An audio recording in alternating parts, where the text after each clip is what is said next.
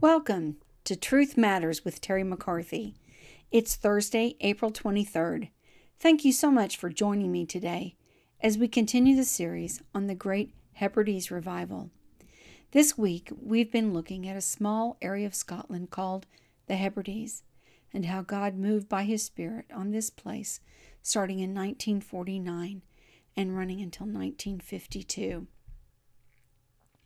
Duncan Campbell was the primary preacher during the revival, but he never allowed people to say he brought the revival to the Hebrides. He always pointed to the men and women of God who prayed for the move of the Spirit, and he always pointed to God's mercy and grace, saying that it was God who brought the revival.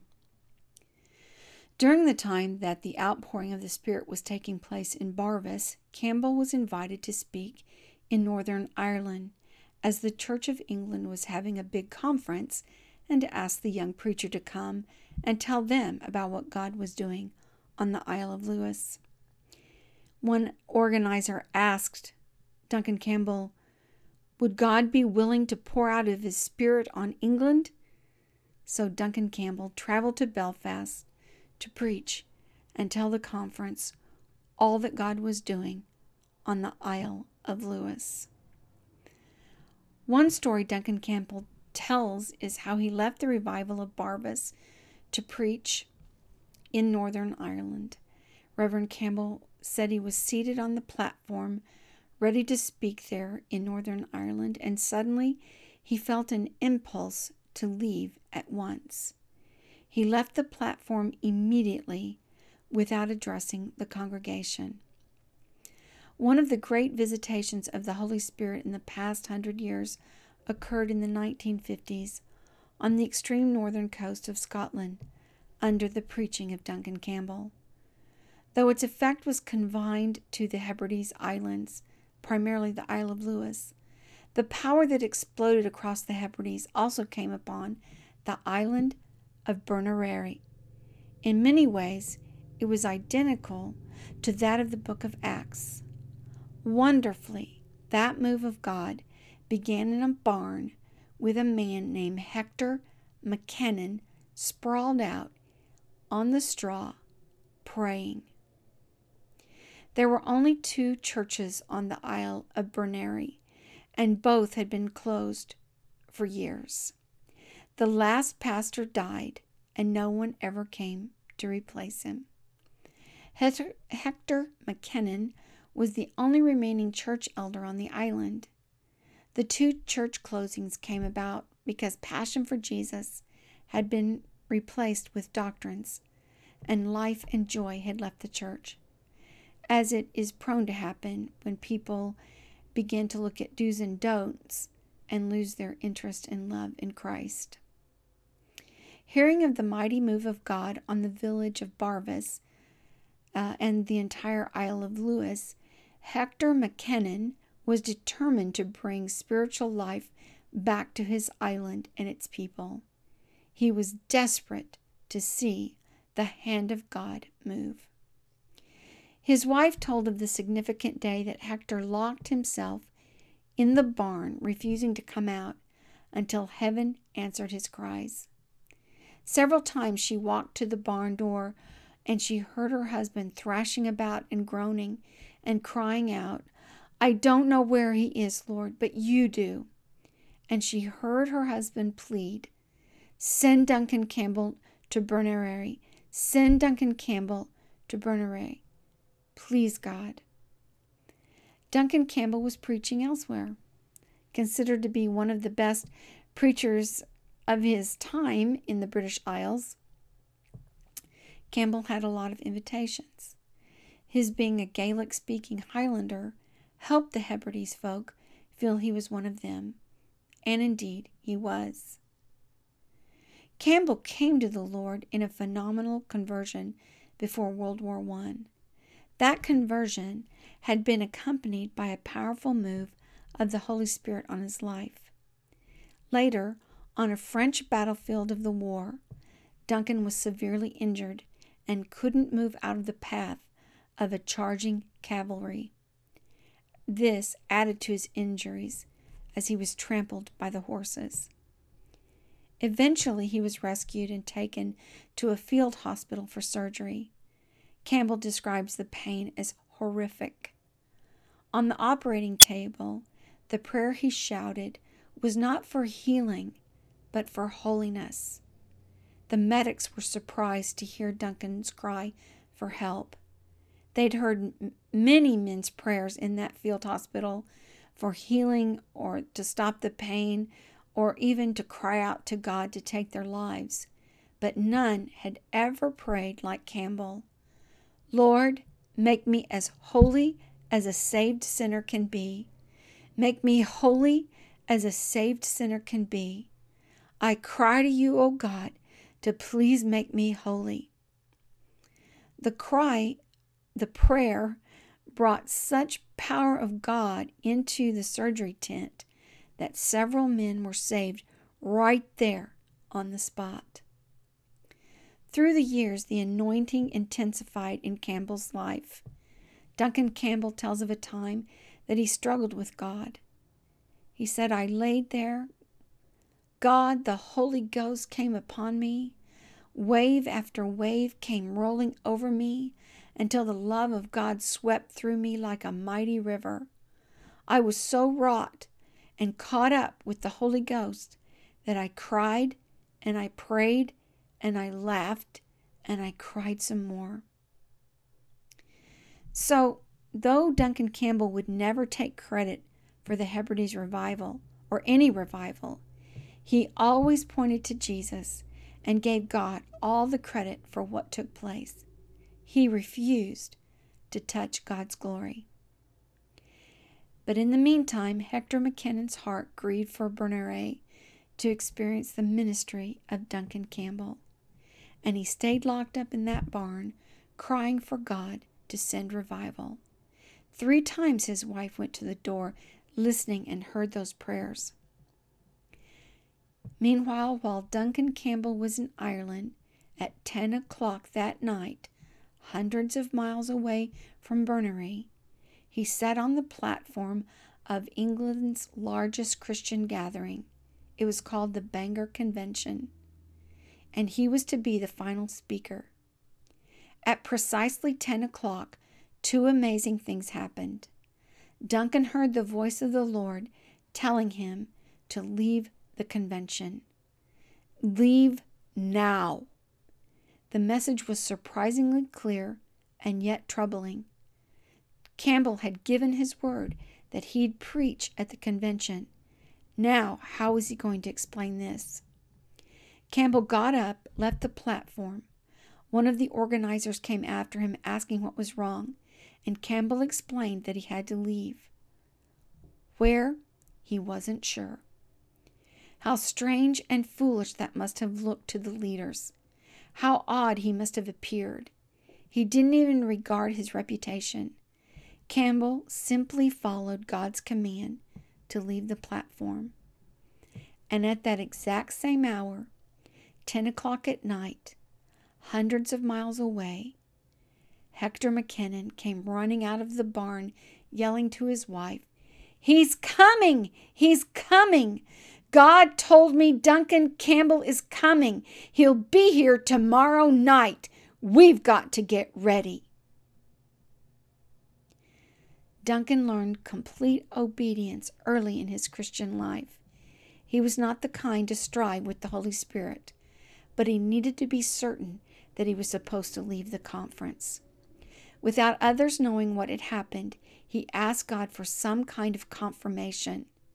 He left the convention meeting, found the chairman who had organized everything, and as he was explaining what he'd heard on the platform, the words came out of Duncan Campbell's mouth I have to leave, sir. God is sending me to the island of Berneray. Over the protest of the chairman, Duncan left for Glasgow, took a train to Stornoway, and finally traveled by car to the Western Ferry. The traveling took a day. Finally, late in the evening, before nine o'clock, Campbell arrived by ferry to the Isle of Berneray. Again, it was the next day. He was uninvited, he was unannounced. He got off the ferry, and there was a young boy standing there. He asked the boy if he could direct him to the church, and the boy asked, Are you Duncan Campbell, sir? Shocked, Campbell nodded his head yes, and the boy answered, We've been waiting for you. What took you so long? Elder McKinnon was expecting you today and has arranged for you to stay with his brother. He's called a meeting at the church at nine o'clock tonight, and you're the one to address it. We better get there now. It was then that Duncan knew that he had correctly heard the Lord's voice. The boy led Duncan Campbell to the church, and nothing significant happened that evening. He preached, and finally, at eleven o'clock, the congreg- congregation decided to head home, and they filtered out of the church and started walking downhill into the moonlight to their homes. Suddenly, Hector McKinnon jerked Duncan, Duncan Campbell's arm, snatched off his hat, and he said, Stand, Mr. Campbell, stand right there. God has come. God has come. Look what is happening. Duncan Campbell looked at the scene on the hill below. The wind of God was blowing upon the people. All the congregants that had left the building now were scattered like leaves among the heather. Each one falling under the power of the Holy Spirit, wailing for their sins, crying to God for his mercy. The old, the young, men and women dropped on that bleak hillside, crying to God for mercy, begging for forgiveness, and asking Jesus to be Lord of their lives. And they remained there on that hillside until four o'clock in the morning. Their repentance and grief over sin groaned out of them into the cold North Sea air, and other islanders who had not attended the services heard the noise and came out to the heather looking for their loved ones. They found them weeping on the hillside, and then they themselves were overcome by the Holy Spirit's presence and joined their loved ones among the rocks, groaning and weeping and calling upon God for mercy. God came to Berneray. That was the beginning of the revival there. A few nights later, a group met to pray in an old farmhouse in another village where the people were still unrepentant. God's power had not yet fallen on them. It was after midnight when a man suddenly sprang to the center of the room, raised his hand, and called out loudly to God. Instantly, according to Duncan, the stone farm house shook like a leaf as the power of God slammed upon that village. Everyone at that prayer meeting ran out into the night looking around, and all the houses within sight had lights coming on. The entire village had been suddenly awakened. Duncan hurried to the nearest dwelling, went into the back door, and found a husband and wife face down on the kitchen floor, seeking God. Then he ran to the next house and he saw the same, and again and again. And he went to house after house after house, and in each place he found men and women and children falling to the floor and crying out for God's mercy and crying out for the salvation of Jesus Christ as the Holy Spirit fell on that town. Revival had indeed come. The power of God quickly fell upon other villages until the entire area was ablaze with the Holy Ghost fire. This was true New Testament revival. Even the shaking of the building paralleled the events found in the book of Acts in Acts 4:31 and 16:26. More importantly, the people were absolutely changed. Why had it happened? Hector McKinnon was a man of unrelenting prayer, and Duncan Campbell was a man of unrelenting obedience. Hector pulled out the power of heaven, and down upon his island the Holy Spirit fell. Duncan was the window through which the power of the Holy Spirit roared. Their combination was unstoppable. Both stood, feet on earth, but their faces in heaven, seeking God for the revival of their people and for a move of God to win souls to Jesus Christ. I like what Charles Carrin says about revival in his book. What happened in the Hebrides is the kind of revival for which the church in our day must pray. Anything less is insufficient. Good as our church meetings are, most are only feathers in the wind. We need New Testament, book of Acts, outpouring of the Holy Spirit. Our church pews would not be vacant, altar calls would not be empty if we dared prayed with the authority of this Scottish man who seized heaven and shook hell. We need sovereign, sinner quaking, city shaking revival. You can become that Hector or Duncan for your church and your town. All God seeks is a willing heart. He does not want your ability, He wants your availability. Well, tomorrow I'll be finishing up what happened on the Hebrides and sharing with you about um, my interview with Donald Smith. He was the little Donald Smith that we talked about yesterday. I want to talk to you about what brings reli- revival, what happens during revival, and how lives are changed because of revival. Uh, the testimony of young Donald Smith is so powerful and so moving, but it also has a very bitter and sad side.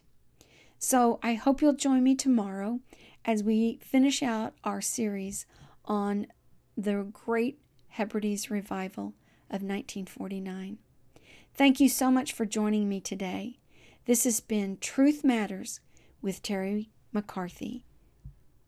Thank you and see you tomorrow.